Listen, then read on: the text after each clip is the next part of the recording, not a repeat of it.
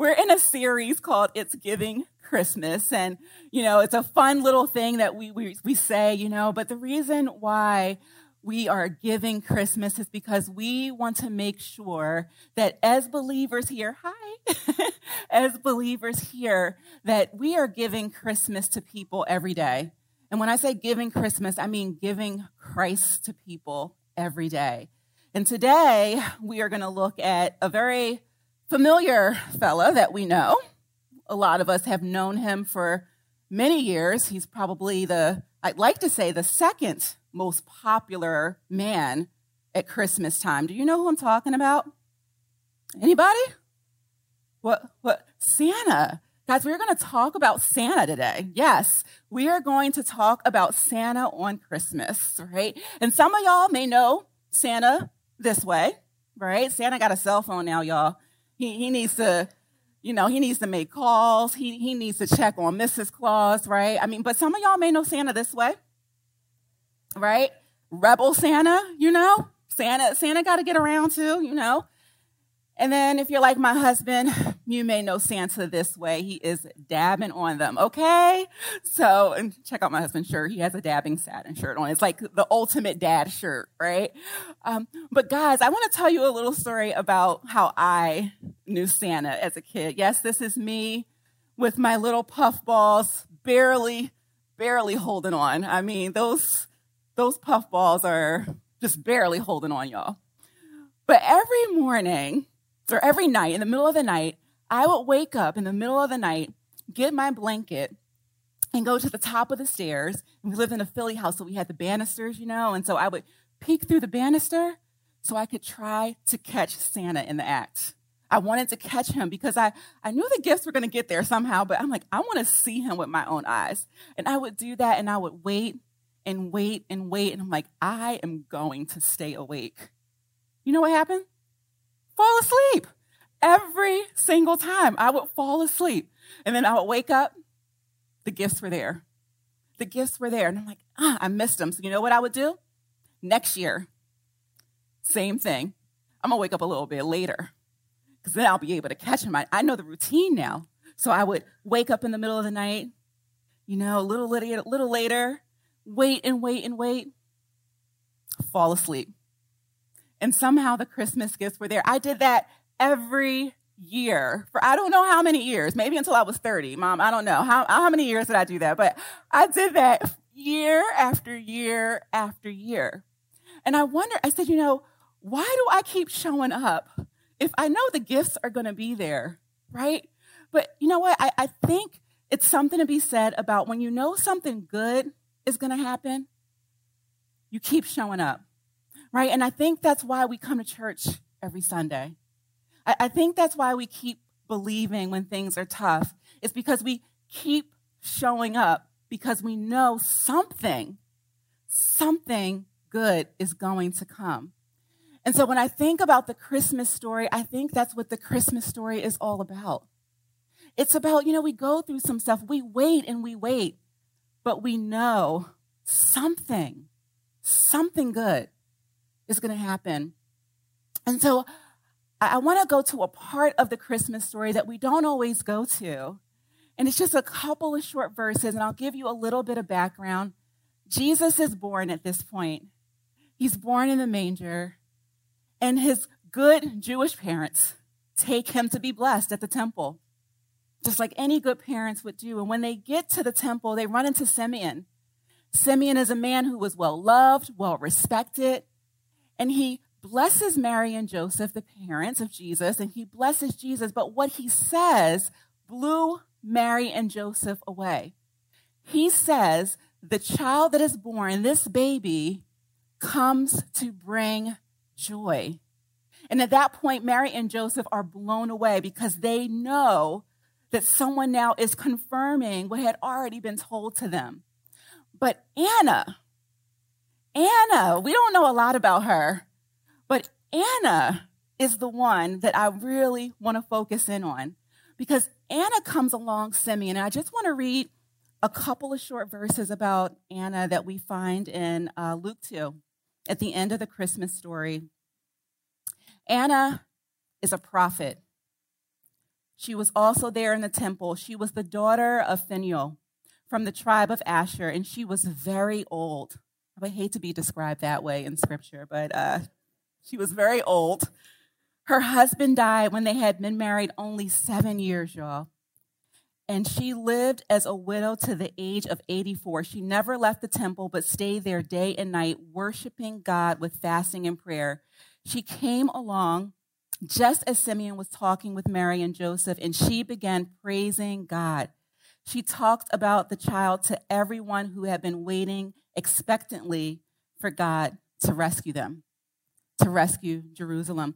Here's a little bit about what Anna and Simeon knew. Anna and Simeon knew that what was prophesied years ago, a child is born to us, a son is given to us, and the government will rest on his shoulders, and he will be called Wonderful Counselor. He will guide us. Mighty God, He is our strength. Everlasting Father, that we can go to Him today, tomorrow, and forever, and Prince of Peace, that He reigns authority over every stress, anxiety, depression. He is Prince of Peace. This is what she knew, and this is why she showed up. There was hope there. There was hope there. And what I love about Anna and what she tells us in this is that Jesus is our hope too. And when we continue in the scripture, there are two things that I want to point out because there are times in my life, if I can be really honest with y'all, that Christmas was not my jam. Christmas was not the holiday that I would celebrate and get excited. It was a time where it reminded me of the struggles that I had in my life. It was times that reminded me of my loneliness when I was single. It was times in my life that my family didn't look like other families. But then when I read this about Anna and how long she waited, this was a woman who was a widow for most of her life and only married seven years, but she showed up to the temple, it says, day and night, and worshiped and fasted and prayed. I don't know about you, but you might be waiting on something a really long time. You've been praying for something for a really long time. Anna's hope was not in, in who she was and her struggle that she was a widow. Her hope was in how God sees her. See, she's explained in this scripture as a woman who prayed and worshiped. She was explained as old and she was explained as a widow, but she was claimed in the eyes of God as a prophet. This is what we know about Anna that she was a worshiper. And I believe that is the hope that the Christmas story gives us that we can go to God and worship, even when we're waiting, even when we're struggling. And our identity, our identity of who we are, is found in Jesus, not in our struggles. Not in our struggles. In Second Corinthians, it says, If anyone is in Christ, the new creation has come, the old is gone, the new is here. Y'all, Jesus is hope that reminds us of who we are, not what we've been through. And I don't know what Christmas looks like for you this year, but I just want to remind you when you think about the Christmas story and you think about hope, think about your identity is found in Jesus. He is your hope. And the second thing that I love about Anna is that it says that she waited expectantly, y'all. Like when we wait, sometimes we wait like, oh, I wonder if it's going to happen. You know, I, I hope that it's going to happen. But can I read to you? I just looked this up this morning. The definition of expectantly is with an excited feeling that something is about to happen, especially something good. I want to wait expectantly for stuff. I'm tired of waiting for the maybes and the coulds and the I want to wait like Anna waited and how she uh, assumed everybody else was waiting expectantly for God. When we wait for Jesus, when we wait for him to do what only he can do, we're waiting for something good. Not because he's going to give us what we ask for and what we want because he's good. He's good. And so he she waited expectantly for God. When I think about Santa Claus, I love this painting. Uh, this is by an, an, artist who struggled a lot uh, with his own addiction. And he went to a monastery one day and had a vision of Santa and Jesus. And why he did this was because he believed, just like many, many others, that Santa Claus is biblical. Saint Nick was someone who was in our history books. It's someone that we can believe did some good things. But even Santa bows to the name of Jesus. Even Santa bows to the name of Jesus. And scripture tells us that all, at the, the voice of Jesus, at the mention of his name, every knee shall bow and every tongue shall confess that he is Lord. If you're here today, I just want to remind you as you're thinking about Christmas and the kids are thinking about Santa, wherever you fall on the spectrum of if he's real, if he's on a motorcycle, if he has a cell phone, I just want to remind you that Santa gives us some hope. You know, as kids, I feel like Santa gives kids hope. It, it reminds us of the Christmas spirit. But Jesus is hope. Jesus is hope. He's hope for all of us. He's hope in our struggles. He's hope in our loneliness. He's hope in the things that we desire our families to look like. He's, he is hope. And when we wait for something, when we wait for something, when we pray for something, when we're patiently waiting for something, we can wait with expectancy that something good is going to happen. You know, I asked my mom as I was preparing for this, um, can you tell me a little bit more about why I waited up at night? And she she didn't really like remember like that part of it, but she remembered like she just put me out there and she's like, "Well, I remember that you used to sneak and look in the closets like every year and under the bed and like wherever I thought the gifts were, I was looking there." And so much that she, my mom is here. She said, You said you used to hide them in the car eventually. She was hiding the gifts in the car. And, and I, I asked her, I was like, why did I do that? You know, like, why did I want to spoil the surprise? And she said to me that I was so curious as a kid. Like, I needed to know how things happen. I needed to see Santa go down our chimney, which was closed off, by the way. So there is no way that he was getting down our chimney. Um, but I needed to see with my own eyes. I needed to see something real, something tangible, you know, like I, I just needed to see it. And, and what happens sometimes, I think, even for us, is that if we don't see the specifics, how the things work, how is God going to do this? How will he pull us out? Sometimes we don't want to show up anymore. We, we, we lose our faith, we lose our hope, but something about when you have that childlike faith, we keep showing up. We keep showing up, even if we don't understand the details and the mechanics of how is God going to get my son out of this? How is God going to heal my depression? How's God going to give me a baby? How, how is God going to do any of this? But somehow we still show up because if God doesn't give us what we want, we know that we can wait expectantly for something good.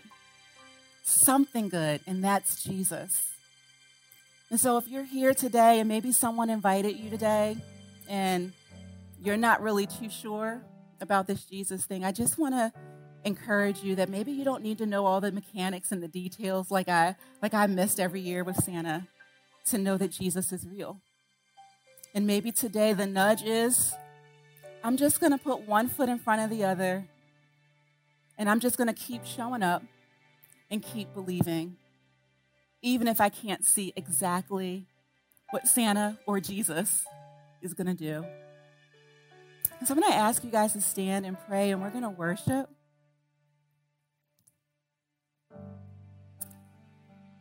And I just want to pray over all of us as we just go into the Christmas season and celebrating, just as a reminder that Jesus is hope.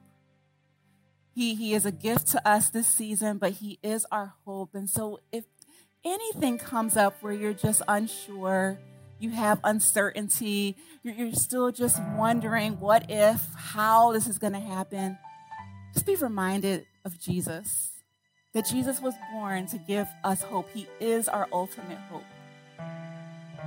So, God, I just pray today for every single person who is here. And God, we just pray together as a family that if there's anyone here who is questioning or asking or looking for answers, that you would just be with them this holiday season and every day, God, that you would just remind them that they can keep showing up, that they can wait expectantly on something good. You are something good.